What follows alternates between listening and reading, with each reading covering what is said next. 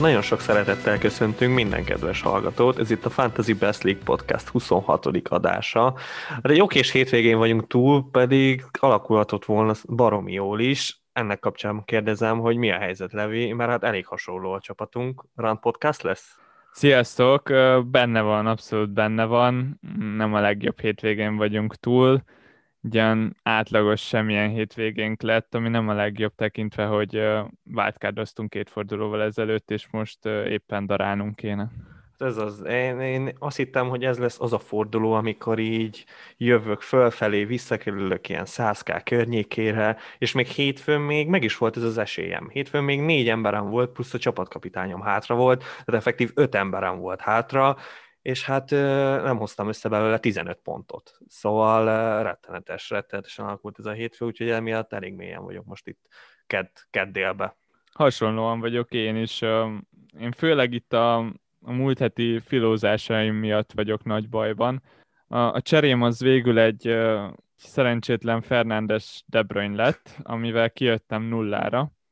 Itt egész héten azon gondolkoztam, hogy a Manét vagy a Fernándest vágja meg ki, végül is egész héten azon voltam, hogy majd a Manét fogom, és a hét végére sikerült meggyőznöm magam, hogy, hogy Mané az a típusú játékos, akit én akarok, aki open play-ben nagyon jó, akinek vannak helyzetei, aki, aki a gólokkal kiveszi a részét, Hát és, nehéz, és még hogyha... azt is sikerült ignorálnom, hogy 90 percet játszott a BL-be, és nem cserélték le. Nagyon-nagyon kellemetlenül érintett. Igen, úgy nehéz, hogy ha 30 percet játszik az ember. Tehát, és az a, az a vicc, hogy te tényleg megmondtad, hogy 90 percet játszott a BL-be, de, de én is figyelmen kívül hagytam, meg szerintem nagyon sokan úgy voltak vele, hogy jó, hát biztos, hogy kezd. Tehát, hogy... Nem nagyon sokan, mert kb. senkinek nincs bent ez a szerencsétlen. Hát jó, akkor mi vagyunk két ilyen hülye, aki bízik benne, hogy majd most is 90 percet Úgy játszik a menné, és, és ne, de én, amikor a meccs előtt voltam, én a Zsotáért izgultam. De itt már megint látszik, hogy, hogy itt egy ilyen világ megváltozott, és ezt észre kéne vennünk.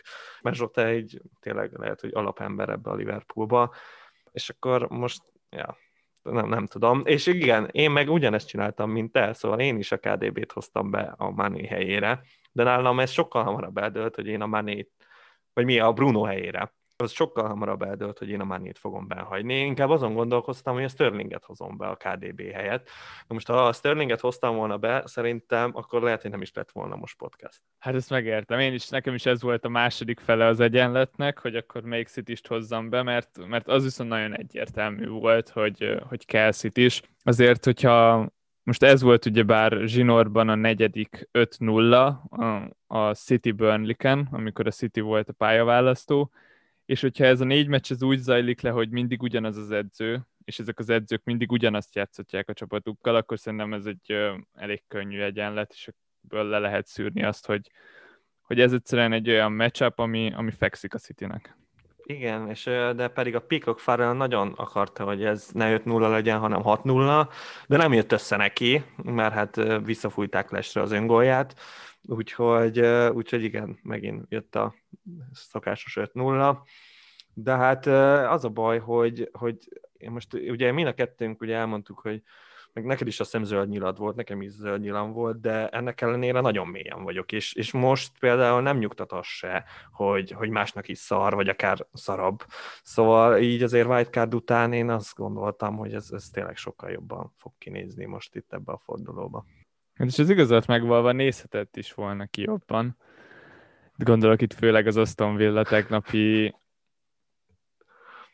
hát, nem is tudom milyen meccsére ez, ez tipik villa. Tehát, hogy én, én nem tudom, hogy most ezzel mit csináljunk ezzel az Aston Villával, de, de én azt gondolom, hogy egy jó csapat, és, és én most én bízok bennük. Tehát, hogy ez azért nem olyan, hogy mint a, mint a Brighton, de aztán tényleg lehet, hogy olyan, mint a Brighton, hogy, hogy ők se tudnak gólt lőni, csak a grill is, de, de hát ott Trezegéz egyszer is, ami kimaradt, hogy Watkins assziszt lett volna, és hát a 11-esről ne is beszéljünk. Én, én addig néztem azt a meccset, megint összejött ez a sikeres, ben van a kapusom is, ben van a 11-es lövőm is, nem lehet rossz, csak a kiadja ez a szerencsétlen, és már megint kapufára lőtte, de, de imádtam, hogy, hogy amiket, vagy írtál nekem, hogy, hogy mi, mik játszottak le a Watkins 10 előtt a fejedben.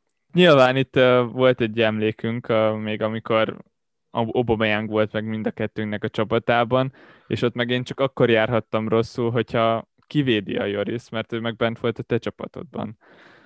És egyből az volt nekem a flashbackem, hogy, hogy biztos, hogy a Fabianski ki fogja védeni, de most ahelyett tolt egy Mitrovicsot a Watkins, és kapufára lőtte, ezzel elrontva neked az egészet. Zseniális. Tehát az a baj, hogy most a kapok egy 11-est, az sosem működik csak olyan simán, hogy belövi a játékosom, vagy, vagy kivédeni a kapusom ott esetben. Mindig kell, hogy valami dráma történjen egy 11-esnél, vagy éppen az, hogy elvegyék. Ah, na, nagyon mélyen voltam. És aztán jött még ez a Benfordot megidéző lesgól, meg a War. nem. Az meg elvett tőlünk minimum 7 pontot, de szerintem ott lehet, hogy kapott volna valaki egy kis bónuszt is, és akkor akár 8 is lehetett volna az. És akkor lehet, hogy már kicsit jobb szájízzel ültünk volna ide a podcast elé. Ezzel a varral nem, nem érdemes sokat foglalkozni, főleg itt a leseknél, de, de mégis nagyon felcseszett tegnap. És főleg azon gondolkoztam el, hogy az ősidőkben, amikor még nem volt var, akkor mindig jöttek ezek a képek a social médián, hogy ú, nézzétek meg ezt a lest, és akkor ilyen szurkolók által behúzgált vonalak, amik merőlegesen állnak a gyepre. Na hát képzeljük el azt, hogyha akkoriban kiraknak egy olyan képet, akár még szurkolótábor, mint ami alapján most elvették ezt a lest, hogy hogy ott a Watkins kezéről van lehúzva a derékszög, akkor mi lett volna a reakciója bárkinek, aki meglátja ezt a social médiában? Igen, pedig azt csak egy ember tákolta volna össze, ez meg nem tudom hány milliárdos program. Igen, itt el lehet gondolkozni, hogy, hogy mennyit ér ez az egész, meg én, az, én remélem, hogy ez, ez majd lesz egy ilyen hibafaktor, tehát hogy ne, ne legyünk ennyire milliméterre pontosan, rá, úgy, hogy nem is tudjuk milliméterre pontosan lemérni, ez a szomorú. De hát igen, tehát a varról mindig lehetne beszélni, úgyhogy, úgyhogy hagyjuk is a picsába. Igazad van. A hétvége meccsé közül mindenképpen meg akarok említeni egyet, ami FPL szempontból nem volt itt túl jelentőség teljes. Itt a West Brom Sheffieldre gondolok, ahol a két eddig nyeretlen csapat játszott. És, és főleg azért akarom megemlíteni ezt a meccset, hogy nyilván az is érdemes, hogy, hogy kiket tudunk elgyepáltatni a játékosainkkal, és nyilván ez két majdnem legrosszabb csapat a PL-ben, itt van egy pár versenytársuk, de, de egyik csapat se áll túl jól. Itt az egyik fun fact erről a meccsről, hogy a, a West Bromnak az utolsó négy hazai győzelmét, azt négy különböző menedzserrel sikerült összehoznia, és ezt azért is kellett mindenképpen megemlítenem, mert itt akkora nevek vannak, mint a Pulis, a Pardew, a Moore, meg a Bilic. Szóval ez az utolsó négy hazai győzelme a West Bromnak. Ez zseniális. És még, akkor még benne van egy Pülüsz győzelem az utolsó négybe, hát ez zseniális. Konkrétan. Hát ez milyen rég volt már, te jó ég. Hát azóta már Pülüsz is sok mindent megélt. A párgyúról meg ne is beszéljünk. zseni, zseni.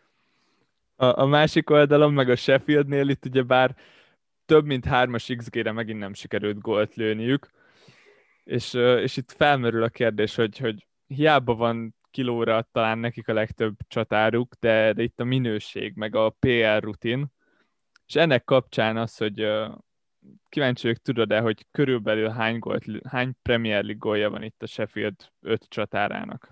Hát ugye itt beszélünk a McBurney-ről, a McGoldrickról, a Brewsterről, meg a Billy Sharp, meg a Muszéről, ugye? Ez az Igen. öt emberről beszélgetünk. Hát ugye a Billy Sharpnak körülbelül van az előző szezonban, szerintem olyan nagyjából olyan, legyen neki öt gólja, akkor a Brewsternek, hát az nem tudom, lehet, hogy egy vagy kettő, a McBurney-nek körülbelül neki is ilyen öt lehet, a McGoldricknak mondjuk három, Szóval akkor azt mondanám, hogy ilyen, hát nem éri a 20 ilyen mondjuk legyen ilyen 17. Nagyon jó vagy egyébként, 19 van ennek az öt játékosnak. És akkor most azt szeretném megkérdezni, hogy szerinted ennél több van, vagy kevesebb Jagielkának? Hát ennél több van, hát vicces, hát nagy bombákat tud lőni, főleg a pad, amikor padon ül nálam, biztos, hát nyilván akkor úgy is tetted fel a kérdést. Hát itt igen, ez, ez becsapós kérdés volt, mert kevesebb van, egyen kevesebb golya van Jagielkának, mint az öt Sheffield csatárnak, neki 18 8 Premier League találata van eddig. De hát az, az a... nem elég sokat elmond itt a, a Sheffield United. De az a szerencse, hogy, hogy a Sheffieldben van a Jagielka, tehát hogy bármikor elő lehet venni, és akkor berakni csatárnak, tehát hogy ez semmi gondot nem okoz. De egyébként azt gondolom, hogy, hogy azért lesz ez jobb. Én, én még mindig a McBurney-be bízok, tehát én még mindig őt látom a, legpotensebb góllövőnek ebből a csapatból. Értem, hogy egy sokkal rosszabb Chris Wood. Nagyon nagy baj. Sokkal rosszabb Chris Wood, de, de én azért látok benne fantáziát. Tehát már csak az, hogy baromi jól tud fejelni, és egy idő után majd fejelgeti a gólokat. Nyilván nem azt mondom, hogy duplázik majd a meccseken, meg olyan hatalmas FPL pick lenne, de, de igen, én, én tőle várom kicsit a, a felzárkózást. A, a többiekkel nem érzem ezt a Brewster gyereket, Hát nem. Szerintem ide, ide, ide kevés. De adom, hogy azért ezt a meccset hoztad fel, ezt a Sheffield West Bromot, tehát ezzel most megleptél. Bevallom őszintén, a gólon kívül én nem sok mindent láttam ebből a meccsből. Pedig tényleg érdekes meccs volt, meg rengeteg helyzet volt, ami meglepő egy ilyen 1 0 nál meg főleg ennél a két csapatnál. De igen, itt, ahogy itt, mondod, a Sheffieldnek megvannak az ittszerei, tehát mindig megvoltak, minden meccsen megvannak az ittszerei, és adott esetben igen, nem is a csatárokra jönnek ezek ki, hanem ők készítik le, úgy, mint ahogy tavaly a Lundströmnak azért volt ilyen rengeteg pontja, jó, nyilván az se, az se ártott, hogy védő volt, de hogy, de hogy megint ő a ilyen Bears, meg, meg ezek jönnek a második hullámból, de, de most valahogy nem működik ez a Sheffield. Nyilván ők most azért egy nagyon rossz spirálban vannak benne, és ebből, ebből azért elég nehéz kijönni. Nagyon nehéz, és, és jelenlegi formájukban bőven lehet őket célozgatni, mert, mert tényleg hátul sem az igaziak, elől meg nagyon fogatlanok. Hát, hát azért tekintve, hogy nekem a következő fordulóban lesz egy Vordém a Sheffield ellen, én nekem azért az nem az államsorsolásom. Annak ellenére, hogy ugye a tök utolsó csapattal játszik a, a Leicester, de, de azért még mindig egy kellemetlen csapatnak gondolom ezt a Sheffieldet. Na és hát a többi meccsről majd a kérdések rovatban fogunk beszélni, ami szerencsére már el is érkezett, úgyhogy, de viszont későn hirdettük meg a kérdéseket, de, de így is jó sok érkezett, és ráadásul egy-kettő igazán érdekes gondolatok pedzeget, Szóval, szóval vágjunk is bele, és hát Déva múlt héten elhasználta a keretét, szóval most, most nem lehetett tövé a legérdekesebb kérdést. Eljött, hát Pécsi kettő nyerte meg ezt a díjat, akinek a kérdése így hangzik hogy, hogy mennyire érdemes különcködni. Itt ő arra gondol, hogy mennyire lenne érdemes a kisebb ownership rendelkező játékosokat berakni, mert ugye most itt van például a Calvert Lewin, aki már 60% környékén jár, és hát nyilván ő vele nem igazán tud felzárkózni a, az előtte lévőkhöz. Hát igen, 60 százalék, és, és hogyha megnézed mondjuk itt az előrébb elhelyezkedő menedzsereket, akkor ott még inkább, még sűrűbb a calvert tábora. De nagyon érdekes kérdés, és uh, itt szerintem fel lehet hozni egy ilyen elméletet, ami, ami tavaly volt egy ilyen nagyon nagy sláger az FPL közösségekben, ez a, a kard meg a pajzs játékosoknak a, a fajtája itt arra kell gondolni, hogy vannak játékosok, akikkel védekezünk, ők a pajzs játékosok, itt lehet például ez a calvert Lewin, mert vele nem megyünk előre, de viszont nem is fogunk hátraesni miatta. Itt nagyon egyszerű, tényleg olyan érzés, mint hogyha calvert Lewin bent se lenne a csapatunkban, mert hogyha blankel, akkor mindenkinél blankel de az ő, az ő igazán nagy éle az az, amikor gólt szerez, mert olyankor mindenkinél gólt szerez, és ő nagyon keményen megdobja az átlagot, pont azért, mert nagyon sok helyen bent van, szóval vele veszíteni tudnánk veszíteni, és akkor ott vannak a másik oldalon a kart játékosok, akik meg azok a játékosok, akikkel mászni akarjuk a rankokat, akik picit megkülönböztetnek minket, itt nem is feltétlen arra kell gondolni, hogy kb. senkinek nincsenek bent a csapatában, de azok, akik nem, nem teljesen egyértelmű pikkek, és uh, mindenki csapatában vannak ilyen játékosok, és itt például gondolhatunk mondjuk a Manéra a mi csapatunkban, vele például egyértelműen az volt a célunk, hogy támadjunk, és, és hogyha ő pontokat hozott volna, akkor ez nagyon király lett volna nekünk, mert ő a legtöbb csapatnál nincs bent, és egy nagyon nagy különbséget tudtunk volna ezzel kiépíteni, de ez például nem jött be. Hát nagyon nem, de, de tudom, ezt tavaly ezt felhoztad ezt a kartpajs témát, és Hát nekem akkor már nagyjából elment a szezonom, pont emiatt, hogy, hogy azért ezzel óvatosan kell bánni a, a kis ownership játékosokkal, mert mert, mert tényleg figyelni kell ezt a balanszt, mert hogyha ha kivesszük ezeket a pajzs játékosokat, akkor nagyon elment a szezon, és én tavaly így jártam. Körülbelül hasonló lelki állapotban voltam így tavaly decemberben, mint most, de akkor még éppen, hogy megelőztél aztán a végére több mint 100-150 pont volt a különbségünk, mert hogy én elkezdtem olyan játékosokra rakni, akik kevés embernek vannak bent, és én elhittem, hogy ezek nagyon jók lesznek, és hát borzasztóak voltak, lásd Mopé meg Zaha. És nyilván most is így bennem van, amikor így nagyon mélyen van az ember, hogy akkor na, most megmutatja, hogy akkor a, a nem tudom, a, a Volkot vagy a, vagy a Callum Wilson nagyon jó választás lehet, de, de most én, én sokkal higgadtabb ilyen sok pajzsos játékosokat fogok berakni, mert tekintve, hogy, hogy azért jó kezdtem a szezont. Nem tudom, mennyire szoktad ezt figyelembe venni, amikor behozol egy játékost, hogy, hogy hány százaléknak van bent? Hát egyébként nem szoktam figyelni, valami szintén én, én, én ezzel nem, még nem foglalkozok annyira. Nyilván, tehát, hogy most ha, a Szalá most, most még pont egy ilyen 30% környékén van, azt hiszem, az még az a szint, amit még így el tudok viselni, hogyha nincs a csapatomban, de mondjuk, ha már így 50% környék, tehát ha mondjuk 45 pluszos lenne, akkor, akkor viszont érezném benne a késztetést, hogy azért be kell rakni, már azért annyira kvaliti a csávó, hogyha ha lemaradok róla, akkor, akkor tényleg nagyon sokat vesztek vele. Ilyen szempontból nézem, de, én is így vagyok vele egyébként. Itt a, a fejemben mindig megvan ez, hogy így nagyjából tudjam, hogy akkor kik a fontosabb játékosok a csapatomban. Nyilván, hogyha ha Mani nincs bent senkinek, akkor ő nagyon fontos, hogy hozzon pontokat számomra, mert hogyha nem hoz, akkor ott van egy pozíció, ahol mindenkivel szemben veszítek. Ha viszont hozna, akkor meg nyilván az lenne ott a, a kis, kis sikerem.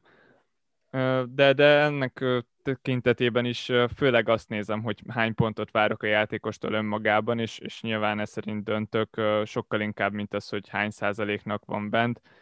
Főleg keresni direkt a kis százalékos játékosokat szerintem nincs sok értelme, és főleg nem az elején. A végén, hogyha le vagyunk maradva, ott, ott van értelme, vagy hogyha pont nagyon jól állunk, és akkor így szeretnénk tartani a helyünket. De itt, itt mindig minden arról szól, hogy ki az, aki szerintünk sok pontot fog hozni, és, és lényegében ez ilyen egyszerű. calvert esetében, hogyha szerintünk hozni fogja a pontokat, akkor bent kell tartsuk. Nem számít, hogy bent van-e mindenkinél. Ha meg nem, akkor viszont nyilván pont nagyon jó döntés tud lenni az, hogyha kidobjuk, és mindenkinél bent van.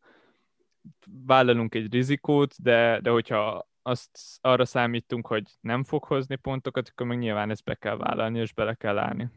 Fú, hát amúgy ez nagyon jó, ez nagyon jókat mondtál, mert tényleg most itt az elején vagyunk, úgyhogy itt hát rá lehet állni, hogy, hogy ott maradjunk, ahol vagyunk, éppen, hogyha tényleg valaki nagyon jól áll, de szerintem itt még annyira változnak a viszonyok, hogy meg maga a csapatformák is, hogy, hogy, hogy ezt, ezt így szerintem nehéz lenne így kiszámítani. Tehát én is mondjuk, vagy hogyha adott esetben valaki most top 100 k van, nyilván ő, ő megpróbálkozhat azzal, hogy tényleg a nagy ownership játékosokat rakja be, de ott meg simán benne lehet, hogy három hét múlva azok a játékosok már nem hoznak olyan jó pontszámokat, mint, mint azt teszik most.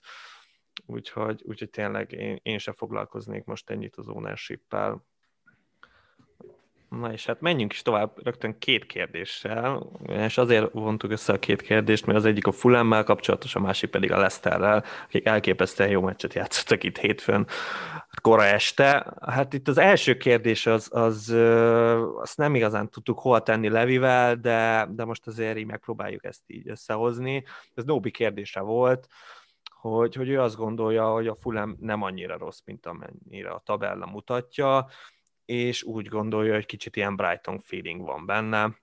Az el, a mondat első felével így teljesen így bólogattam, amikor olvastam, mert tényleg a, sokkal szilárdabb ez a fulám. Itt a, a Wardi csapatkapitány választás kapcsán beszéltünk arról, hogy az Everton elleni második félidőben például lefocizták az Evertont, és ott nagyon jól néztek ki, meg úgy önmagában azért sokkal, sokkal jobban néz ki a csapat, mint a, a bajnokságnak a legelején itt, itt még akár ez is előfordulhat, hogy küzdenek majd a bennmaradásért, ki tudja.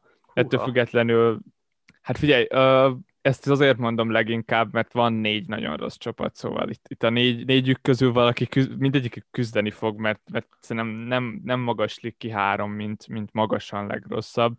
Itt a, a Sheffield, Burnley, Fulham és a West Brom, ez, ez azért Keményen fognak menni itt szerintem azért, hogy melyikük legyen a legrosszabb. Én azért a Burnley-be bízok. Tehát, hogy tényleg még nem mutatta meg azt, hogy miért bízzak annyira bennük, de, de gyengébb csapatnak gondolom a Fulemet a Burnley-nél, de jó, lehet, hogy tényleg harcolni fognak a bemaradásért. Nekem tudom, mi a bajom a Fulemmel. Az a bajom, hogy ad egy nem tudnak pressingelni. De ez még nem is nagy probléma, mert azért a legtöbb kis csapat ebben nagyon küzd. De ha nagyon megnézzük, védekezni se tudnak. A védekezésük annyiból áll, hogy ők passzolgatnak, és általában ők birtokolják többet a labdát. A támadásuk is ebből áll, hogy hátul passzolgatnak. Igen, meg, meg abból, hogy tényleg passzolgatnak, aztán egyszer csak eljutnak egy lövésig. De az a lövés az, az olyan rossz minőségű, adott esetben egy bal hátvédre jön ki, aki ellövi, nem tudom, a 16-os sarkáról, és, és ennyiben merülnek ki. Meg, meg tényleg, tehát hogy semmi veszélyt nem érzek a játékukban, de viszont most kicsit váltott profilt a Parker, azzal, hogy ki, kirakta a Mitrovicsot és berakta a Bobby Reedet, így így legalább megpróbálnak kontrázni. És a, sikerült a Lesztert is lekontrázniuk, meg, meg össze tudnak hozni 11-eseket, ugye Levi, volt egy kellemes fogadásunk, hogy, hogy vajon, nem is tudom már, ez melyik, de még ez az első fordulókban volt, hogy, hogy még a szezon végéig 5-11-est összehozza a Fulham, hát már most tartanak négynél, de aztán lehet, hogy nem érik el az ötödiket soha. Előfordul, tényleg semmilyen csapat, semmibe sem nagyon jó, és azon kívül, hogy van egy Lukman, aki, aki úgy tud káoszt csinálni az ellenfél védelmében, úgy, úgy nem, nem, nem tűnnek ki a magaslónak nagyjából semmiben. És, és a Brightonos rész az azért, azért volt nagyon kemény szerintem, mert a Brighton az tényleg egy jó csapatnak tűnik, szóval őket, őket hogy játékuk alapján azért sok meccsen simán azt mondanád rájuk, hogy top 10-esek, és ezért szoktuk szerintem nagyon kiemelni a Brighton-t. Itt nyilván a legrosszabb csapatok közül magasan egy Manchester City-nek tűnnek a, a legalsó öt csapathoz képest. És, és azért ezt, ezt nagyon erősnek éreztem, ezt a Fulham Brighton párhuzamot. De mindig volt. De, de tényleg masszívabb, masszívabb a Fulham, mint volt. De lesznek még itt bajok. Hát igen, itt az, az előző adásunk vendége az Atessa a hatalmas Fulem rajongó, ő nagyon bízik bennük, és mindig így nyugalomra intjük őt, hogy hát azért ez nem egy Premier League csapat, de tényleg most kicsit jobban néztek ki az elmúlt pár meccsen, mondom, ez, ez nem ártott, hogy kivették a Mitrovicsot a játékból, mert, mert tényleg eddig annyi volt az első pár fordulóban, hogy fölrúgták a Mitrovicsra, ő meg így kibólintott a, nem tudom, a lelátóra, most így legalább a Riddel tényleg kontrázni tudnak, úgyhogy Ja, de, de például most a következő fordulóban jön egy Manchester City, aki tényleg halára pressingeli őket, hát ha, ha őt alatt kihúzzák, akkor szerintem már, már boldogak lehetnek. De itt... Ez jó lesz a meccs. Hát az mindenképp, ott, ott érdemes legalább két szit is, de lehet, hogy az se baj, ha hármat. De erre szerintem még rá fogunk térni. Jó, de mi a helyzet a Leicesterrel? Mert uh, itt oké, okay, hogy most elhortad mindennek a fullemet, de akkor mi a helyzet a Leicesterrel, aki épp most kapott ki tőlük? Hát uh, gyűlölöm. Hát gyűlölöm a Leicester City, gyűlölöm a Jamie Wardit, nagyon gondolkozom, hogy kirakjam, mert nem bírom elviselni a csapatomba. Tényleg, tehát, hogy én ezért raktam be ezt az embert, hogy itt daráljon. Én nem, valahogy egyszerűen nem képzel, tehát nem, nem gondoltam azt, hogy ez, ez így balúsülhet el. Ez pont ugyanolyan nekem, mint most a következő City fullám, hogy így nem tudom elképzelni, hogy a City tényleg öt alatt megálljon. Itt nem azt gondoltam, hogy ötöt rúgnak, de mondjuk ölnek kettőt, hármat, abban minimum a, a kettőbe benne van a Vordi, és akkor örülök, és 10 plusz pont, és végre tudtam egy jó csékát választani erre. Hát ez alig volt zicsere a szerencsétlennek, egy visszafejett labdából tudott a végén egy asszisztot összehozni, nem tudom, de, de itt igazából a Rogers-t vonom felelősségre abszolút, száz százalékig. Tehát ez az Emery féle taktika, hogy, hogy tényleg félünk a Fulemtől, mert hogy nem tudom milyen csapat, és felállunk három védővel, és akkor csodálkozunk, hogy nincsen zicser a csapatnak, Madison meg a, meg a Pratt, a két ilyen támadó a Vordi mögött, uh, gyász Nem Tehát, kezd a Barnes. Azt, nem azt kezd nem a. Tudom, hogy sikerült összehozni. Tehát mondom, ez abszolút. Tehát a Rogers kicsit meg van borulva, én azt gondolom. Nem, nem értem, hogy hogy jön össze ez a áramvédő. Értem, hogy nagyon sok a sérültje, és ezért biztosít a fuxal, hogy ne legyen gáz, de hát így meg nem támadásban teljesen sótlan ez a Leszter, és be, tehát, hogy így számíthattam volna rá egyébként így utólag, de tehát ez benéztem. Igen, itt, itt bevallom, legalább kétszer volt olyan a hétvégén, hogy írtam egy üzenetet Discordon, aztán kitöröltem, mert úgy voltam vele, hogy most földön fekvőből belerúgni az, az elég nagy szemétség. De... De más is csinálta ezt, tehát hogy meg vannak jegyezve az emberek, akik még piros lapot így kértek a Worditól szám, hogy miért, miért nincs piros lapja. Jó van, szóval vigyázzatok, vigyázzatok. De abszolút az, az fogalmazódott meg bennem, hogy egyrészt miért raksz be egy csatárt, akit nem szeretsz egy olyan csapatból, akit nem szeretsz, majd rakod meg Csékának, hogy kétszer annyi legyen belőle. Nem, ez, de... ez abszolút bennem volt, meg az, hogy érted, amikor ez már a kilencedik, sőt, ez a tizedik forduló volt, és Wardinak kilenc forduló alatt volt három akciógolja.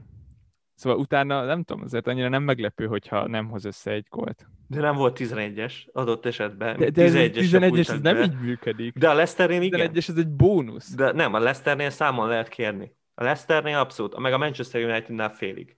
De itt én számon kérem, hogy nem volt 11-es. Még ha nem is feltétlen lett volna jogos, bármi is, de én számon kérem. Szóval jó, így utólag tényleg benéztem ezt a történetet, meg, meg most így, így belegondoltam, hogy van ez a Leicester City, Arsenal, Wolves, és hát félig az Everton, amik csapatokból bármikor történhet meg ezzel a négy csapattal. Annak ellenére, hogy hát jó, az Arsenal nem biztos, hogy jó csapatnak mondjuk, de a másik hármat azt ilyen a top 4, top 5 utáni csapatok, és hogy, hogy itt ezeknél lehet az, hogy három gólt lőnek egy meccsen, a következő meg tényleg kikapnak kettővel, és hogy, és hogy ezekből én most már lehet, hogy nem fogok megrakni soha kapitányt. Igen, ja. Pont, pontosan, amit mondasz, hogy, hogy előfordulhat náluk azért az, hogy nem lőnek gólt, mert, mert nem annyira konzisztensek, és tényleg van egy ilyen faktor is, hogy például Leicester játékosom az azért nem nagyon lesz ebben az évben, mert, mert nem szeretek Leicester meccset nézni. Vagy hogyha még nem is rossz a meccs, akkor is az, hogy én itt függjek tőlük, az, az nagyon rossz érzés.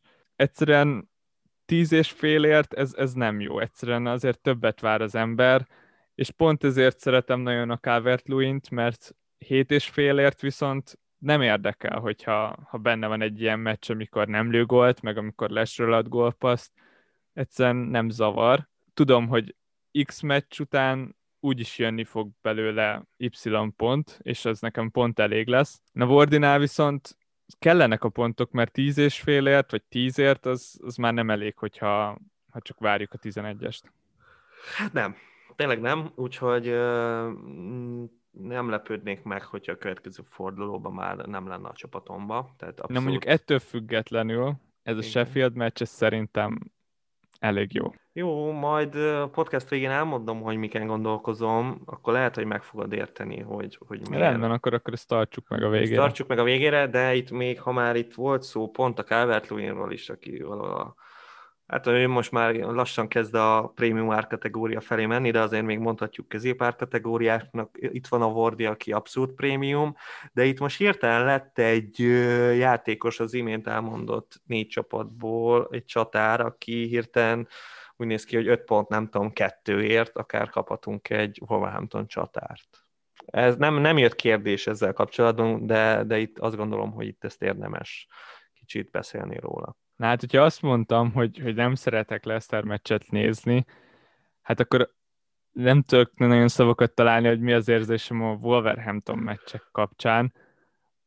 Tényleg úgy nagyjából itt a Crystal Palace én tudok rosszabbat. Nézhetőségével versenyzik. Annál is, van egy rosszabb, annál is van egy rosszabb, de arról inkább ne beszéljünk. és pont egymás ellen játszott ez a két csapat. Fú, nagyon, nagyon élvezhető, nagyon jó kis meccs lett. Tényleg szerencsétlen Jimenez sérülése volt az egyetlen vala említésre méltó momentum azon a meccsen. Na, az mondjuk borzasztó volt. Hát az az. Meg, meg egyébként az is, hogy David Lewis utána még letolta a félidőt. De ő egy állat, tehát annyira én a, ezért utáltam mindig is a Chelsea-t, és, és most az Arsenal Chelsea-vé akar válni, ráadásul az ilyen kiöregedett Chelsea-sek jönnek, tényleg uh, rettenetes. Én a Chelsea-ben a legjobban az átigazolási politikáját uh, hát utálom, de azért utálom nyilván, mert, uh, mert olyan piszok jó, legalábbis eladni szerintem kevés csapat tud jobban eladni játékosokat, mint a Chelsea. Szorják tele kb. egész Európát, de úgy Premier League-et is masszívan azokkal a játékosokkal, akik nekik már nem kellenek, és gyakorlatilag tényleg ilyen kémhálózatuk van a volt játékosaikból, itt az Arsenal is, de amúgy a Manchester Unitedben is most már jó pár Chelsea is van.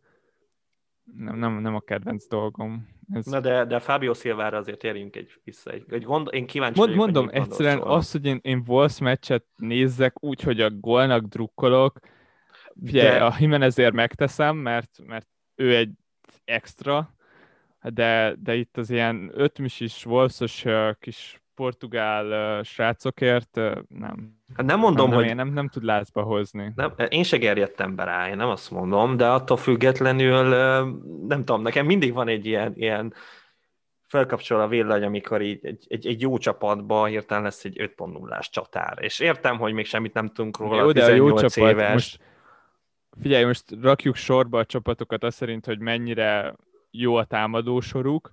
Na a Wolves ott nem jó csapat. Szóval a Wolves összegészében egy jó csapat, védelemben kifejezetten jó csapat, támadásban meg közepes, talán egy picivel rosszabb, mint közepes csapat. Azért, mert Traorét eddig padoztatta. Most is a Traoré darát, egyszerűen brutális volt. És most most volt. én ez, meg hát tényleg, tehát bármikor, amikor beszáll, szerintem teljesen jó játszik a Traoré, de valami oknál fogva most ez a portugálokat nagyon tolja akik megint csak nem rossz játékosok, de azért erősnek érzem azt, hogy a Podence meg a Nétu így egyszerre kezd, és ők szabják meg a támadó játékot a, a Wolvesba. Szóval mondom, én, én azért itt várok egy, egy kis... Szóval, hogyha valaki most vájkárdozik, én, én elgondolkoznék egy pont, nem tudom, kettő-három ér Fábio Silva. De miért mernéd kezdetni? Persze ő lenne a harmadik csatárom, és akkor adott esetben én, én több prémium biztos, játékos Még abban sem vagyok biztos, hogy kezdeni fog. Hát oké. Én sem vagyok benne biztos, nekem is van egy, de, de átnéztem, és nem Podence, Traoré meg Nétóval kiállnak. jó, Miért ne? Mondjuk a Nétót, Nétót akár el is tudom képzelni középült. Uh, hát, nem tudom. De most az is fura volt egyébként a Wolfsnál, bár nem tudom miért ragadunk le ennyire a Wolfsnál, de mindegy, hogy, hogy 4-2-3-1-be játszottak. Az engem teljesen megdöbbentett. És tök jól állt nekik. Mm, szóval, szóval ez... Nekik bármi jól áll szerintem, Jó, de... nem az alapfelállásukat játszák, mert abban betonbiztosak, meg nagyon stabilak, de tényleg nézhetetlenek. Ez, ez true, ez true, de tényleg mondom, ez a, ez a 4-2-3-1, ez abszolút tetszett, úgyhogy mondom, a Fábio Szilvát szerintem mindenki így azért scoutolja hajrá Wolves, remélem, hogy kiesnek. De, jaj, ne bánts már őket.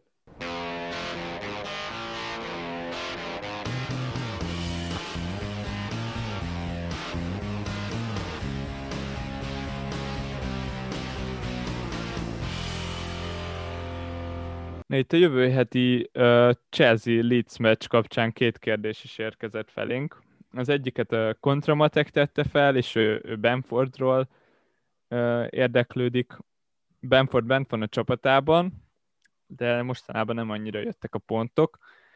A, a másik kérdés pedig uh, Cristiano Kulisic rakta fel, és ő pedig uh, Werner kapcsán kíváncsiskodik arról, hogy, hogy mi a helyzet a némettel.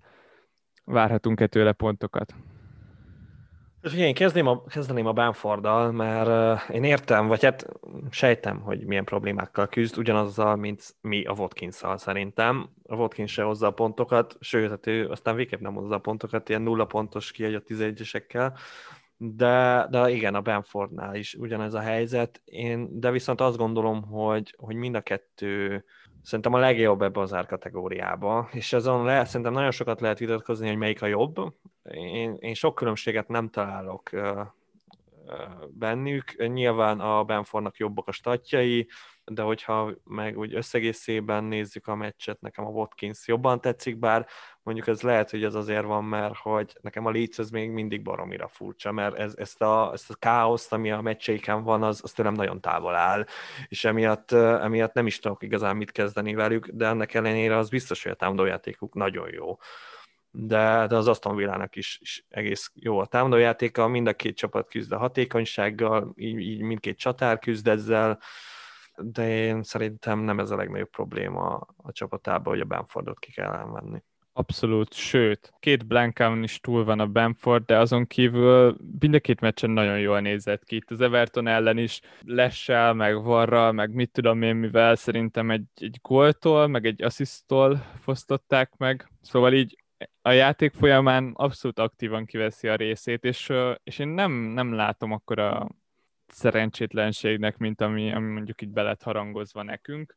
Látom a, a hiányosságait, meg, meg ellen így előfordulnak vele ilyen érdekesebb helyzetek, de ettől függetlenül, amik pozitívumokat mondtak róla a Lester drukkerek, azok most szerintem extrán kijönnek, és, és a negatívumok meg sokkal kevésbé, mint mondjuk ahogy tavaly kinézhetett. Tényleg nagyon intelligens, meg a befejező képessége is szerintem egész okés. Nagyon tetszik, itt amikor nekem választanom kellett csatárt, én abszolút úgy voltam vele, hogy a, a Benford a legjobb ebben az árkategóriában, de mivel a Watkinsnak annyival jobb a sorsolása, ezért, ezért vele mentem. És Megbántad? annyira nem bántam meg. Itt, ami, ami nagyon kitűnik nekem az az, hogy mennyivel jobban élvezem azt, hogy ezt a 6.0-ás körüli csatárt nézem a csapatomban, mint ahogy a Trossardot vagy a Fodent annak idején a wildcardom előtt. Szóval sokkal erősebbnek érzem ezt a hat körüli csatár pozíciót, mint a, ami, hogy a középpályások állnak. Én, én bevallom őszintén, én megbántam egy kicsit ezt a fiatal Taika waititi és inkább a, inkább a Callum wilson tettem volna most így utólag be.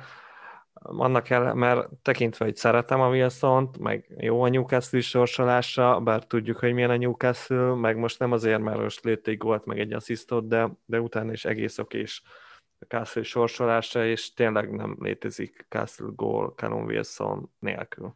Úgyhogy emiatt... Ez nagyon nehéz ez a Wilson, annyira Igen. nehéz. Nehéz, nehéz, de, de meg kellett volna húznom, hogy, hogy berakom, ezt, ezt, tényleg ezt kicsit bánom, és az a baj, hogy cserém nincs már rá, hogy őt behozzam, úgyhogy mínusz négyet nyilván nem ér, szóval valószínűleg a watkins fogom letolni ezt a pár fordulót, és hát a Wilson megnézem, és remélem, hogy, hogy nem büntet. Itt, itt mind a hárman szerintem nagyon jól néznek ki, még a Watkins is így, hogy két meccsen két pontot hozott nekünk egyenlőre, abszolút, abszolút tetszik. A, ami nem tetszik, az az, hogy el tudom képzelni, hogy nála ezek a jó sorsolások, ezek nem feltétlen pozitív dolgok, és hogy ő, neki jobban fekszenek a nagy meccsek, olyan szempontból, hogy ő egy kicsi dinamikus, gyors csatár, és láttuk a Liverpool meg az Arsenal ellen is, hogy mennyire lendületből, mennyire jól tudja rávezetni a labdát a védőkre vagy a kapusra, itt meg amikor egy beállt védelem ellen játszik, akkor azért érzem azt, hogy ott eltűnik a két középhátvéd között, és akkor ő csak ott lefoglalja őket, de, de sok veszélyt nem, nem nagyon teremt. Nehéz, de, de Benfordosoknak én abszolút azt mondom, hogy ne aggódjanak, meg itt a Litznek a sorsolása, ha lassan is, de azért, azért fordulni fog nem sokára. Itt már két nehéz meccsen túl van a Litz. Én, én nagyon azt érzem, hogy lesz az még ennél sokkal jobb is. Meg ha már Leeds, akkor itt uh, nyilván most könnyű kiemelni a Rafinhát így a gólja után, de azon kívül is szerintem valami brutál jól nézett ki. Fú, nagyon szóval jó. annyira gyorsan tud menni a labdával a lábán, hogy ez valami hihetetlen. Elképesztő a csávó. Nem tudom, emlékeztet valakire, de még nem jöttem rá, hogy kire. De nagyon egyedi a stílusa a csávónak egyébként és, és nem azt mondom, hogy, hogy repüljünk rá, de megnéztem, pont az volt a gondolatom vele a kapcsán, hogy hogyha ha hat misi körül van, akkor annyira nem érdekel, mert hogy nyilván ott, ott már azért vannak dolgok, meg picivel fentebb ott a Zsota, de, de hogyha az öt és fél misis kategóriában benne vannak, akkor azt a kategóriát szétveri szerintem, és, és így is van, hogyha valakinek ott a, abban a nagyon nehéz árkategóriában van játékosa, itt a szucsekek közt, ott azért nagyon kiemelkedik szerintem a Rafinha most így két meccs alapján. Igen, itt volt ugye előtte a Harrison, meg a Helder Costa, meg a Klich, hát most mindegyikre ráver szerintem most így első pillantásra, de, de ott, ott nem tudom, hogy, hogy itt a Bielsa mennyire rotálgat, eddig még annyira nem tette meg, és de hát ugye ott van egy Hádár kosztálya, szerintem, szerintem ott, ott lehet, hogy ők váltogatni fogják egymást, úgyhogy emiatt még itt mindenképp meg Abszolút, kell főleg egy ilyen érdekesség, meg, meg akinek nagyon nincs pénze, mert így 5,4-be kerül, így, így az árához képest azért nagyon kiemelkedő volt az elmúlt meccseken. Így van, és akkor térjünk is rá a másik kérdésre, a Wernerre. Azt, azt én nem húznám ilyen hosszúra. Én azt gondolom, hogy, hogy most már Wernert uh, játszatni, főleg úgy, hogy a City poolnak, vagy hát főleg a Citynek meg Hát nem is tudnám, hogy mondjuk még, még egy csatárt nem biztos, hogy tudnék mondani, de a Jesus helyére én azt gondolom, hogy a Werner Jesus csere az, az szerintem önmagába adja magát. Úgyhogy, úgyhogy én nem próbálkoznék annyira a Wernerrel a következő pár fordulóban. Én a Litz ellen tök jól ellennék vele, hogyha ha úgy gondoljuk, hogy kezdeni fog. Itt van egy kicsi parám vele kapcsolatban, itt a Pulisic most már viszonylag bevethető, Werner meg szerintem nagyon-nagyonra lett járatva. Én most nagyon várnám azt a Lampártól, hogy a BL-ben nem játszatja, és hogyha nem játszik, vagy hogyha lehozzák időben, akkor, akkor szerintem a Leeds azért egy olyan csapat, aki, aki, aki tud benyelni gólokat. Ez tény. Ez tény, de azért azt is láttuk, hogy a Leeds nagyon nehéz megverni. Tehát az össz, azért elég sok nagy csapat játszott már a, a Leeds United ellen, és egyik sem Abszolút. volt sima meccs. És ez, Abszolút. Ez Chelsea sincs olyan jó formában, hogy, hogy szerintem nagyon bedarálja ezt a leeds Nyilván azért mondtam, hogy teljes káosz a, a Leeds, de, de, de működik. Tehát nem, nem, nem igazán értem még mindig ezt a csapatot tíz forduló után se, de, de nekem Ez a meccs az egyik legvárósabb nekem, és Ziyech kapcsán is nagyon várom, mert ő nekünk nagyon negyedósunk így. Fú, igen, bizony. Úgyhogy, de az a baj, hogy még mindig annyira jó árban van, hogy, hogy nem igazán tudok így jobb pikket ott a környékén. Hát figyelj, igazából Na. kb. bárki jobbnak tűnik itt tekintve, hogy nem hozott nekünk még semmit. Jó, hát persze, most nem hozott, de meg, azért... Meg nagyon mélyen van elképesztő milyen van. A gól, góltól nagyon messze érzem. A góltól messze, ez, ez, ez igaz, ebben van valami. De, de azért nagyon központja ennek a Chelsea-nek. Szóval uh, én, én azért az asszisztokat majd, majd várom tőle így rendesen, így tényleg mint a KDB, vagy adott esetben a Bruno. Na és hát akkor Bruno, nagyon, nagyon megbántuk, hogy kiraktuk, vagy a következő forduló. De most Mocskosul. úgy is, jó, most jó, 10 pontot elbuktunk, vagy 9-et, de, de te a következő fordulóban is számolnál a Brunoval? Abszolút. Uh, itt a West Ham az most az Aston Villa ellen behozt, behúzta a győzelmet, de azért jobb, jobban játszott a Villa náluk itt, itt most szerintem ez, ez jó meccsnek tűnik a Unitednek. Itt most, hogyha sikerülne összehozni azt, hogy nem kerül hátrányba, mint az elmúlt, nem tudom, négy idegenbeli meccsén, ez most egy üdítő változatosság lenne. Figyelj, itt a Bruno-nál most nyilván a góljáig megint így egész okésan el voltam, hogy ja, hát tényleg elég messze van a góltól, és akkor egy milyen okés döntés volt ez, hogy akkor végül őt raktam ki. És megint összehozott egy gólt, ott meg volt a helyzete a 11-es pont környékén, és bevágta. Most azt érzem, hogy nem lesz könnyű ez a West Ham elleni meccs, de, de simán benne van, egy, benne van a pont. Benne. És főleg azért bántam meg, azért bántam meg, mert, mert jobban tetszik a United a West Ham ellen idegenben, mint amennyire Mané tetszik a Wolves ellen otthon.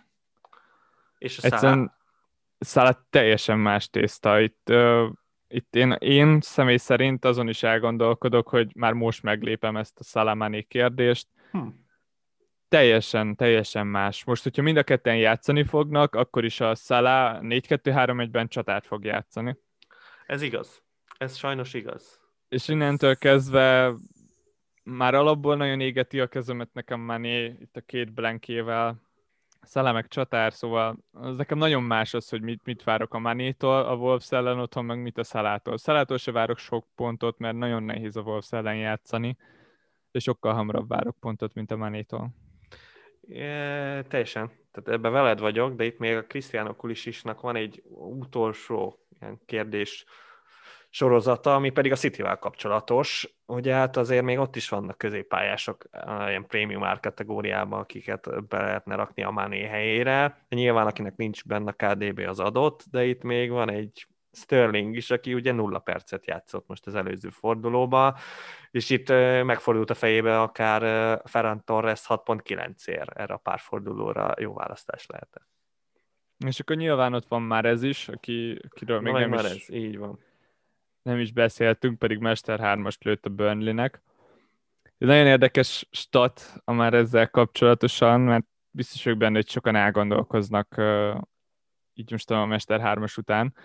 Az, hogy ő hozta a legtöbb pontot a Cityből idáig, és ezt úgy sikerült összehoznia, hogy kettő darab meccs volt, amikor hozott Kinek nekünk van. extra pontokat.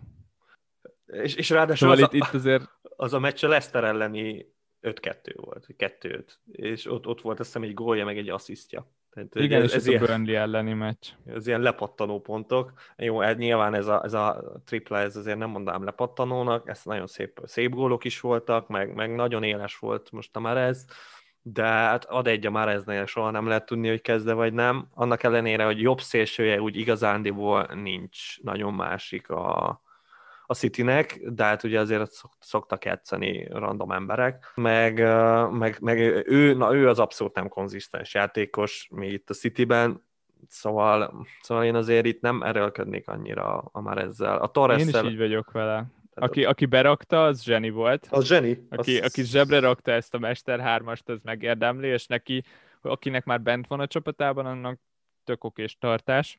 Így van. De, de azok, akik, akik meg most akarnak ráugrani, ott, ott érzek egy olyat, hogy most lemaradtunk a Mester 3-asról, és akkor így megpróbáljuk bepótolni, de azért ezt ne felejtsük el, hogy már ez nem mindig ennyire forró. Nem, és a, a, a fáj, mert, mert, mert én nagyon átgondoltam, hogy kit akarok a Cityből berakni, és amúgy már ez volt az első ember, akit kiúztam a listáról. Tehát ő, ő az, aki meg se fordult a fejembe. Egy Phil Foden sokkal hamarabb.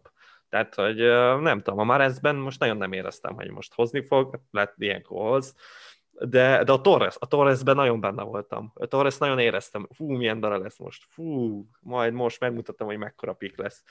Úgyhogy, de szerencsére nem húztam meg, de azt azért senkinek gondolja, hogy a következő fordulóban is nulla percet játszik a Raheem Sterling. Tehát azt én kizártnak tartom. Tehát az, az 90 perces meccs lesz neki, Úgyhogy nekem És abszolút... ennek ellenére én még mindig így vagyok vele, hogy ne nagyon rakjuk be szerintem. Fú, hát én, nagyon, én nekem nagyon izzad rá a kezem.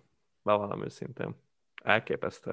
Én, én nem tudom. Nekem, nekem most egyelőre úgy vagyok vele, hogy ez, ez Rahimból ennyi elég volt, idén bent se volt nálam, de... Na ez az, hát de átérzem, az a baj, nézem a Dévnek a csapatát, Jó, hát ő rip, de, de ő legalább eltalálta a kapitány. Jó, még te is eltaláltad, úgyhogy te is mocskos vagy, de ő is eltalálta, úgyhogy, úgyhogy semmi, nem kell sírni. Hát jó, hát neki nem játszott szerintem hat embere, de, de hát ilyen ez a Guardiola. Na de nem, és... én megmondom őszintén, én helyette is haragszok a Sterlingre. Miért a Sterlingre? Ez, ez nem oké, okay, amit idáig... Miért a Sterlingre? Arról nem tehet, hogy nem játszik egy percet se. De, de abszolút, abszolút. abszolút. Ja, hát rossz helyre igazolt én a bizalmat nem tudom neki megszavazni. Nyilván mindig sokat várunk tőle. Itt most én is, bár nyilván agyaltam rajta a, a Burnley meccs kapcsán, és, és arra jutottam, hogy vissza, visszatekintettem a tavalyi szezonra, ahol ugyebár a restartig nem volt opció a Sterling a szezon legelejét leszámítva, és akkor ezen gondolkoztam el, hogy, hogy nyilván nekem a Sterling kellene, mert a gólokat akarjuk, te is ezért gondolkoztál a Sterlingen, és nem a De Bruyne, mert egy gyárban vannak, és De Bruyne az assziszt király, aki most is behúzott kész asszisztot, és lesznek góljai, lesz egy pár 11-ese, meg lesz egy pár 16-ról bevágott labdája, meg egy-kettő 16-oson belüli gólja, de közel sem, nem egy 15 gólos játékosról beszélünk, és mégis 15, 11 és fél misibe kerül. Így van. Szóval nyilván alapjáraton a Sterling kéne, de, de mégis egyszerűen vannak neki olyan, olyan húzamosabb ilyen szériái, amikor, amikor nem csinál semmit, hogy, hogy nem, nem. Én nem, vele kapcsolatban azt érzem, hogy ameddig itt nem, nem lő gólokat, meg nem kerül formába, addig nem akarok előre beleugrani, mert Mert botrányos tényleg az, hogy eddig mennyire nem jött össze neki ez a szezon. Na de akkor tisztázzuk. Tehát én, én azt gondolom, hogy 100% biztos, hogy a Fulham ellen kezdő lesz, és 90 perces játékos lesz. Ezt adod, vagy nem adod? Szerintem is. De Na. mi lesz, hogyha... Én az baj, hogy érted, játszani fog 90 perc. Igen. És mi lesz, hogyha megint végig a szélen fog kiszorulva játszani, mint mondjuk a West Ham ellen a mérkőzés felében. De azért a West Ham, az, a West Ham ellen azért kellett ott játszani, mert a West Ham ez egy jó csapat. Meg a West Ham-et, meg, meg a Guardiola nem, gyökér. Tudom.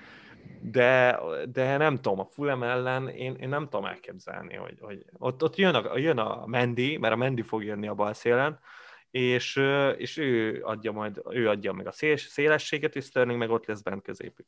Na de azért beszéljünk erről a Mendiről is, mert itt én, én, már, én már mondogattam itt hetek óta, hogy hát jó, ez a Cancelo, ez egy nagyon jó srác, meg, meg ő a legjobb balhátvéd, ezt én is aláírom, de Guardiola az Guardiola, és jön vissza a Mendi, és bármikor játszhat ennek ellenére is, és látod, pont arra a meccsre, amit vártunk, akkor berakta a Mendit. Abszolút igazad van, és uh, ezért is voltam úgy a Cancelóval, hogy, hogy wildcardon szerintem egész okés pick, és főleg azért, mert hogyha nem játszik, akkor utána a padról beugrik valaki. De azoknak, akiknek meg nincs meg hozzá a padja, ott a City játékosok azok mindig ilyenek lesznek, és az összes City játékos ilyen, a De Bruyne meg a Sterlingen kívül, vagy egyszerűen még nem is 30 meccses játékosok. És akkor van a De Bruyne meg a Sterling, akik egy ilyen 32 meccses játékosok, ez benne van, és ezt nagyon megszívtuk. Úgy vagyok vele, hogy remélem, hogy kezdeni fog a Fulham ellen, és hogyha ott se fog kezdeni, akkor meg nyilván mi is arra fogunk tervezgetni, hogy mikor rakjuk ki. Berakni meg ne rakjatok be senkit tényleg a védők közül. Most látjuk, hogy a Laport ez úgy nem játszott, hogy, hogy amúgy egészséges. Döbbenet. Igen. Döbbenet. Tehát, uh... De közben amúgy meg tök logikus, mert nyilván a Pepnek van annyi esze, hogy a Burnley-t azt szétgyepálják a Laport nélkül is, a Laport meg egy sérülékeny játékos, akit érdemes nem kinyírni a szezon feléig. Szóval itt a City-sekkel óvatosan kell bánni. Én ezzel is most el vagyok ezzel a Cancelo De Bruyne-nál, hogyha Cancelo nem jön be, akkor kivágom a francba berakni védőket, most lehet a diást mondani, hogy akkor a diás ez mindig játszani fog, lehet. Lehet, lehet, hogy gólokat fog fejelni, nem tudom, annyira, annyira nem érzem ezeket a dolgokat. Van annyi jobbnál jobb négyes feles védő, hogy, hogy ne, ne oda cseréljetek szerintem. És őszintén még a De Bruyne kapcsán is úgy érzem, hogy, hogy szerencsés volt ez a CK választás, szóval tök király volt, jött két assziszt, meg jöhetett volna több is, volt egy tök jó kapufája. Szóval itt, itt ebből lehetett volna több pont is, de, de ugyanakkor lehetett volna kevesebb is, ezért ebben a Cityben van annyi jó játékos, hogy itt eléggé meg, meg tudnak oszlani a gólok. És a De Bruyne-ben meg benne van az, hogy nem tudom, megvan-e neked a már eznek a harmadik gólja, amit a Foden gólpasszából Igen. szerzett fejjel. Na, azelőtt osztott ki a De Bruyne egy ilyen 30 Igen. méteres zsugát. Igen. Gyakorlatilag ő hozta össze a gólt, mert zseniálisan az egész védelmet eh, átlőtte azzal az egy passzával, meg utána a Fodennek is zseni volt a beadása.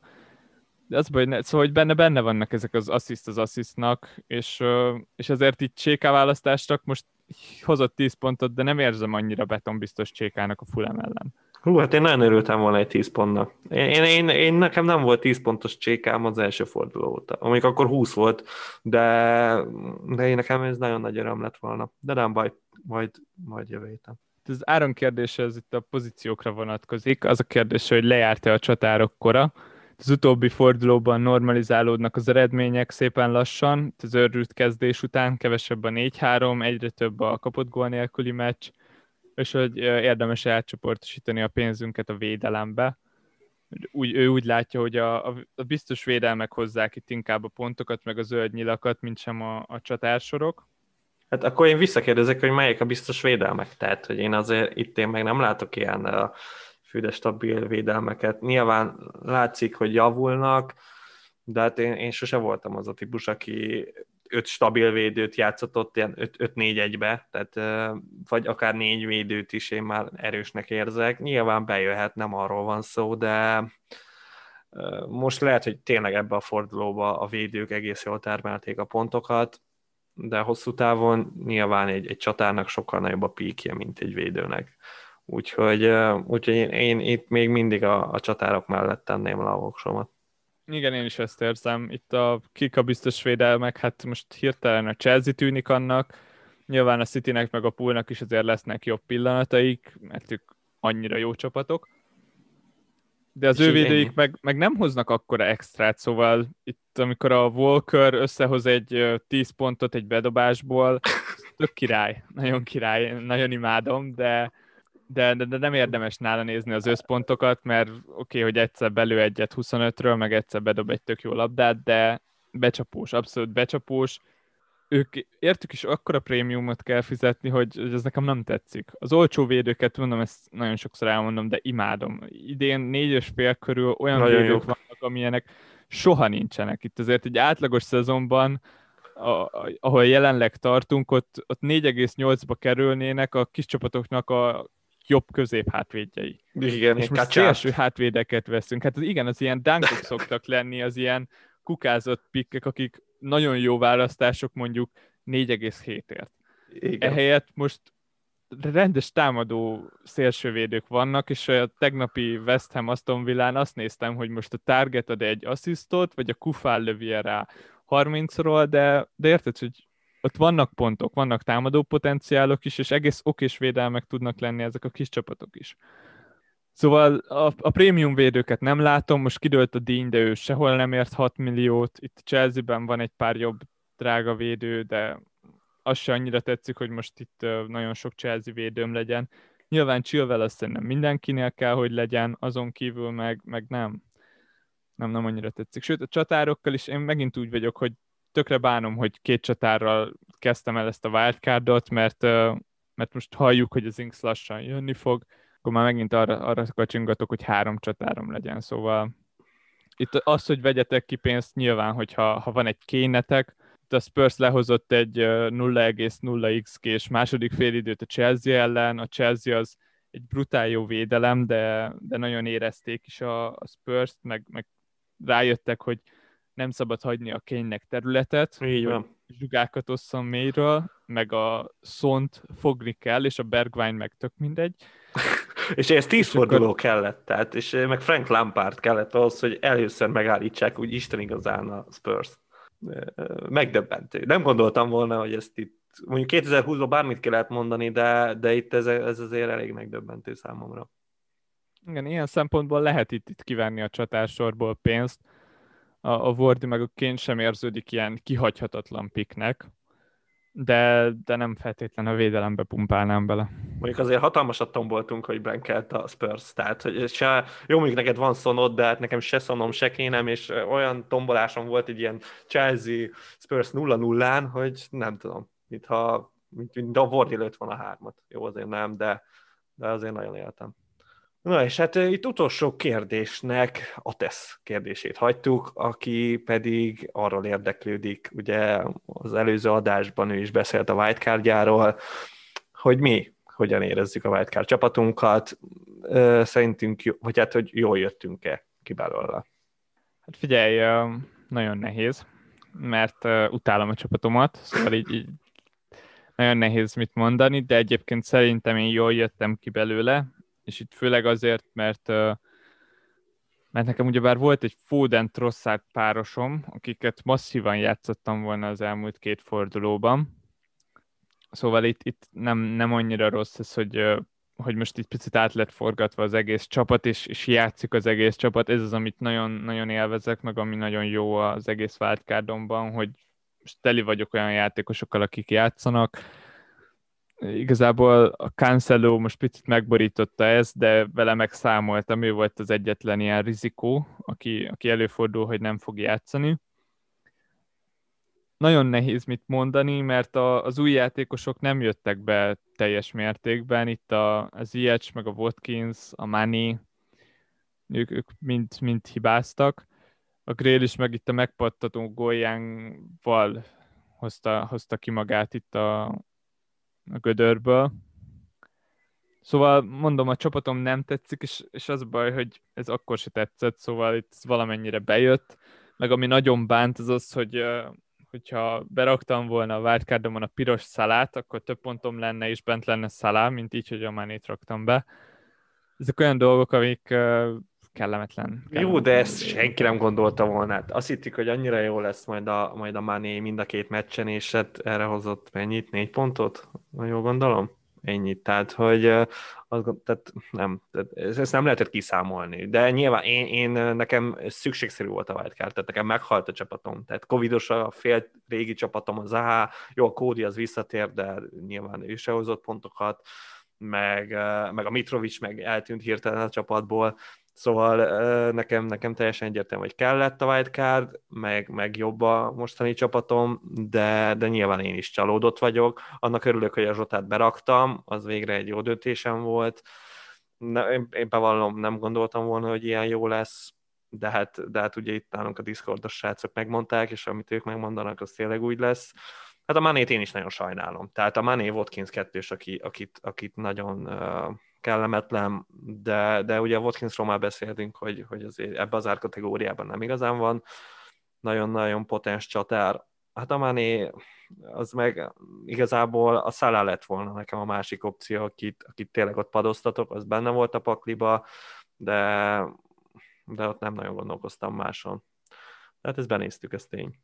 Meg Ziyech. Aki... Én Ziyech annyira mondom, én ezt annyira nem bánom. Tehát nekem az Ziyech jó, most kettőt blankált, ez tény, de valahogy én, én, én őt, őt úgy vagyok vele, hogy ő, nem azt mondom, hogy must have, de, de úgy jó, hogyha van egy Chelsea sem. És az olyan megnyugtató. Lehet, lehet. Most, most engem megborított ez a két blank. Nagyon nehéz. Most a hazai Litzeli meccs az, az tényleg nagyon város. Remélem, hogy itt, itt azért legalább egy asszisztot valahogy kiizzad magából. Hát mondjuk az se egy a célos azért, tehát nyilván az ilyestől azért lehet, hogy várnánk egy két számjegyű pontot, de most hirtelen, ha mondjuk megkérdezed, én sem látom benne ezt a 10 pontos fordulót, és akkor tényleg lehet, hogy nem olyan jó pik, de mondom, én nekem ott a bazár kategóriában nem tetszik annyira senki. Tehát én, én a grillist azért nem fogom berakni harmadik Aston Villásként, és akkor ott meg vagyok lőve. Tehát uh, nem fogod berakni, de hogyha több pontot fog hozni az ilyet, akkor nem számít, hogy harmadik Aston Villás vagy nem. Ez mindig ez egy ilyen nagy gát fejben, hogy uh, hanyadik Aston Villás, meg nem hanyadik Aston Villás, de valljuk be, ez semmit nem számít, hogyha ő a harmadik Aston Villás, de ő az egyetlen Aston Villás, aki pontokat fog hozni, akkor szívás. Jó, gyűlölöm a grillist is egyébként, mert, soha nem rakom be, és állandóan hozza a pontokat, és, és már elegem van belőle. De nem baj, most a Zaha, Zaha miatt most kaphatom ezeket, tehát hogy most így vagyok vele, hogy jó, most kicsit még darálhat a grill is, megengedem neki, de nem túl sokat. Még a Zaha, ha visszajönne, akkor, akkor ő rajta lehet, hogy elgondolkoznék, hogy visszarakom a csapatomba. Annak ellenére úgy raktam ki, hogy nem tudtam, hogy covidos. De meg most elég sorsolása jön a palácnak, de attól az el lehet még jó. Na és hát itt a nagy gondolkodó után végül mi, mi lesz itt a csere? Az ES kikerül a csapatból, ennyire nem tetszik? Vagy a Mané Szalá csere? Min gondolkozol, Levi? Hát most biztos, hogy nem fogom kirakni a létsz előtt az ES-t. Mondom már csak is, mert ez egy eszpetlen város meccs, de amúgy nagyon idegesítő, hogy ennyi Chelsea meccset várok idén, de nagyon érdekesek. Jó, hát érdekes, tény. Tehát, a szezon elején még jobban tetszettek, de most ez a, ez a betonvédelem, viszonylag jó támadósor, ez, ez már kevésbé tetszik, de tényleg nem, nem rosszak a meccsik, így a Spurs meccset leszámítva. Szóval az ilyet nem most fogok elgondolkozni, majd, majd csak később az biztos, hogy itt két fordulón belül nekem kell Szalá a Fulham ellen, szóval itt uh, előre lehetne hozni ezt a cserét, és már most megléphetném ezt a Szalamanét. Ez, ez egy olyan dolog, ami viszonylag tetszik, mert egyszerűen a Szalá jobb pik, mint a Mané, és akkor már miért ne lenne meg ez a Wolves ellen is, mert lehet, hogy akkor már ebben a fordulóban is nyerek rajta pontot. Azon kívül viszont a másik opcióm azt szerintem az lenne, hogy szévelek, és elrakom a cserémet a következő hétre, és akkor két cserével látok neki a dolgoknak. mondom, így, így wildcard után viszonylag könnyű, mert mindenki játszik. Most a sorsolás is brutál jó. Ilyenkor szokott jönni a baj. Szóval inkább a, a, csak a csapatkapitány kérdésen fogok elgondolkozni. Na, és? Segíts és azon rajtam. is leginkább...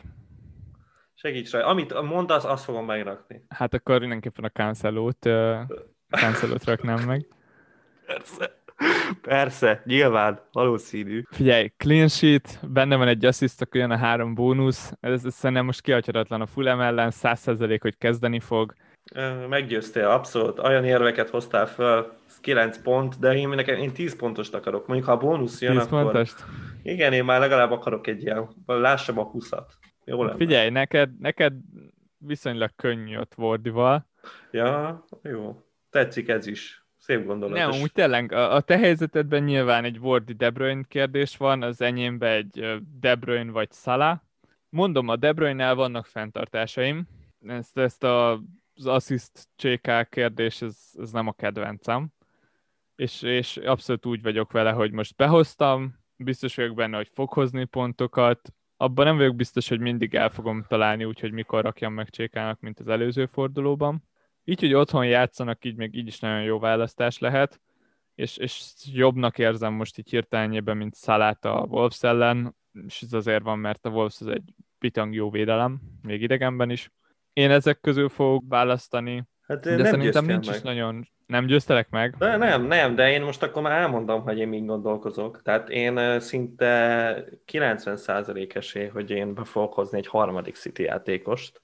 Nyilván azt még nem döntöttem el, hogy kit, de, de itt simán lehet az opció, hogy a Mané helyére rakok egy Sterlinget, akkor még lehet az opció, hogy a Wardi helyére rakok egy Jesus. És Ez akkor így... hogy fogod behozni a szalát, hogyha a Sterlinget rakod be?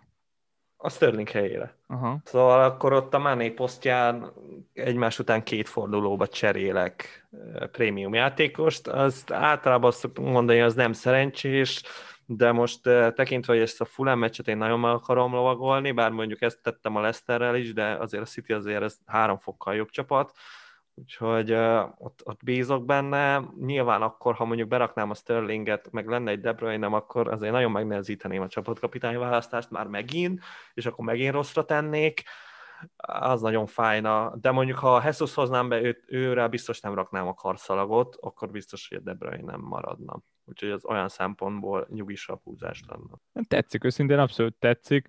De ezen kívül azt tudom, hogy a Turf Moron nem szereted az Evertont.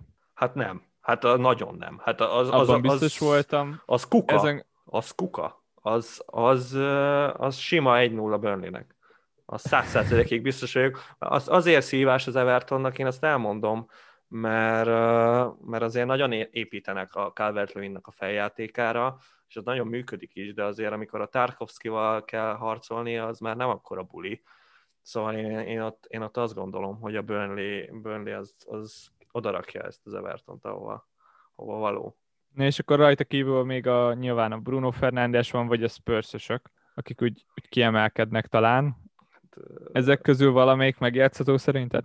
Hát uh, én, jó, hát a Bruno-t én, nem, hagyjuk a Bruno-t, szerintem ne is beszéljünk róla, úgyhogy inkább lépjünk át a spurs Nyilván az észak-londoni derbi az nagyon sokféleképpen végződhet. Hát nyilván most a Spurs sokkal jobb formában van, nem tudom ezt tagadni, de a rangadó az rangadó, és azért az Arsenal az nagyon stabil, bár azért azért látszanak a hibák rendesen. Kemény választást tenne megrakni valamelyik spurs az Arsenal ellen, de mondom, lehet az is, hogy ez itt kiszakad még az Arsenalnál is a gólzsák, és akkor egy ilyen 4-4-es meccs simán benne van bármikor egy Spurs Arsenalba, de az bevallom, szintén nagyon meglepne. Engem is. Én, én abszolút azt érzem, hogy ez, ez megint egy ilyen Crystal Palace Newcastle lesz, mint ahogy a Chelsea, tehát nem is az volt. Így van, egy, egy, egy, gólos meccs maximum. Tehát, hogy brutális nagy nagy, egy nagy ilyen meglepetés volt az, hogy uh, 7 gól volt a Manchester Tottenhamen. Itt a Tottenhamnek a rangadói azok szerintem nagyban fognak hasonlítani a Chelsea elleni meccsre. De itt az Arsenal a kis csapat. Tehát, hogy itt, itt vagy hát... itt, De pont, pontosan emiatt szerintem most nehéz megmondani, hogy melyik a kis volt, mert két egyenlő csapat volt a Chelsea Tatanemen, de Tatanem az a teljes mértékben átadta a Chelsea-nek az irányítást, főleg a kontrákra játszottak, és, és nem hiszem, hogy azért, mert idegenbe játszottak volna, szóval Persze, nem, ez nyilván a Tatanemnek most is fel kéne vállalni azt, hogy, hogy be kéne darálni az arzenált, de nem fogják, az arzenál az egyértelműen védekezni fog. Na most itt ez egy nagyon kis gólos meccs lesz szerintem megint csak, hasonlítani fog a Spurs, meg az Arzenálnak az elmúlt pár meccsére. Nagyon adja magát itt egy egy-két gólos meccs.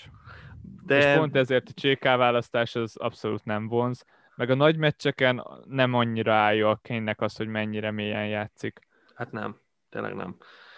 De én mondom, itt én, én azért hazafelé húz a szívem, és azt szeretném, hogy most itt egy Arsenal győzelem legyen, nyilván sok mindenki szeretné ezt, de meg, meg az, hogy Zobameyang elkezdje lőni a gólokat, általában a Spurs ellen jól szokott musikálni, azon kívül, hogy kiadja a 11-eseket, de nem tudom. Tehát én, én nem látom lehetetlennek, hogy az Arsenal nyerjen. Nyilván azért a csillagoknak nagyon úgy kell állnia, de, de pont most annyira magasan van a Spurs, és annyira mélyen az Arsenal, hogy ilyenkor szokott meg a meglepetés jönni. Itt záró gondolatként a következő hét előtt még a Áronnak volt egy kérdése, hogy milyen terápiát ajánlunk a mínusz négyezés függőségről való leszokáshoz. Nem tudom, hogy lehet rászokni. Mondani. Tehát én nem tudom, hogy lehet rászokni. Én, én gyűlölöm. Tehát nem tudom. Emberek... Rohadt jó érzés sokat cserélni minden héten. Ez abszolút én meg a csapatomat gyűlölöm, és pont ezért minden héten átforgatnám négyszer. Szóval én abszolút megértem, hogy miért. De, de közben a te oldaladit is megértem, hogy, hogy fáj, fáj minden mínusz négy. Úgy érzem, mint hogyha megbillogoznának, és egyszerűen ilyen szégyenként hordom a mínusz négyeimet. De azok, akik, akik meg viszont nem tudják letenni a mínusz négyeket, azoknak csak annyit tudok mondani, hogy legyetek erősek, most lassan elkezdődik a, a karácsonyi hajtás, és ott sokkal könnyebb lesz majd esetleg tartogatni a cseréket, mert ott, hogyha egy hétig tartogatod a cserédet, akkor hirtelen már két cseréd van egy hét alatt. Szóval, szóval itt, itt most érdemes picit visszavenni, és, és tényleg, főleg, hogyha egy játékos játszik és egészséges, akkor csak óvatosan a cserékkel. Na meg hát itt a karácsonyi hajrára egy azért egy reflektálás mindenképpen, ha itt ezt elővettük, mondjuk itt nagyon besűrűsödnek a meccsek, és hát ez azt is jelenti, hogy nagyon nagy hátrányokat lehet összeszedni. Így ezt így előjáróban mindenkinek elmondanám. Hát most nyilván ezzel sokat nem segítek, de, de hogyha ha nagyon rossz irányba indult el a csapatunk, akkor, akkor azt mondom, hogy, hogy, hogy el lehet gondolkozni a mínuszpontokon, nyilván nincs wildcardunk, mert, mert tényleg akkor itt, itt még nagyobb hátrányt össze lehet szedni közeljövőben.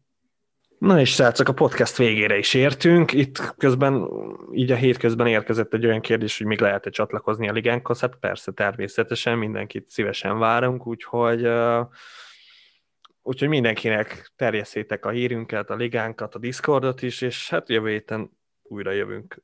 Addig is, sziasztok! Sziasztok!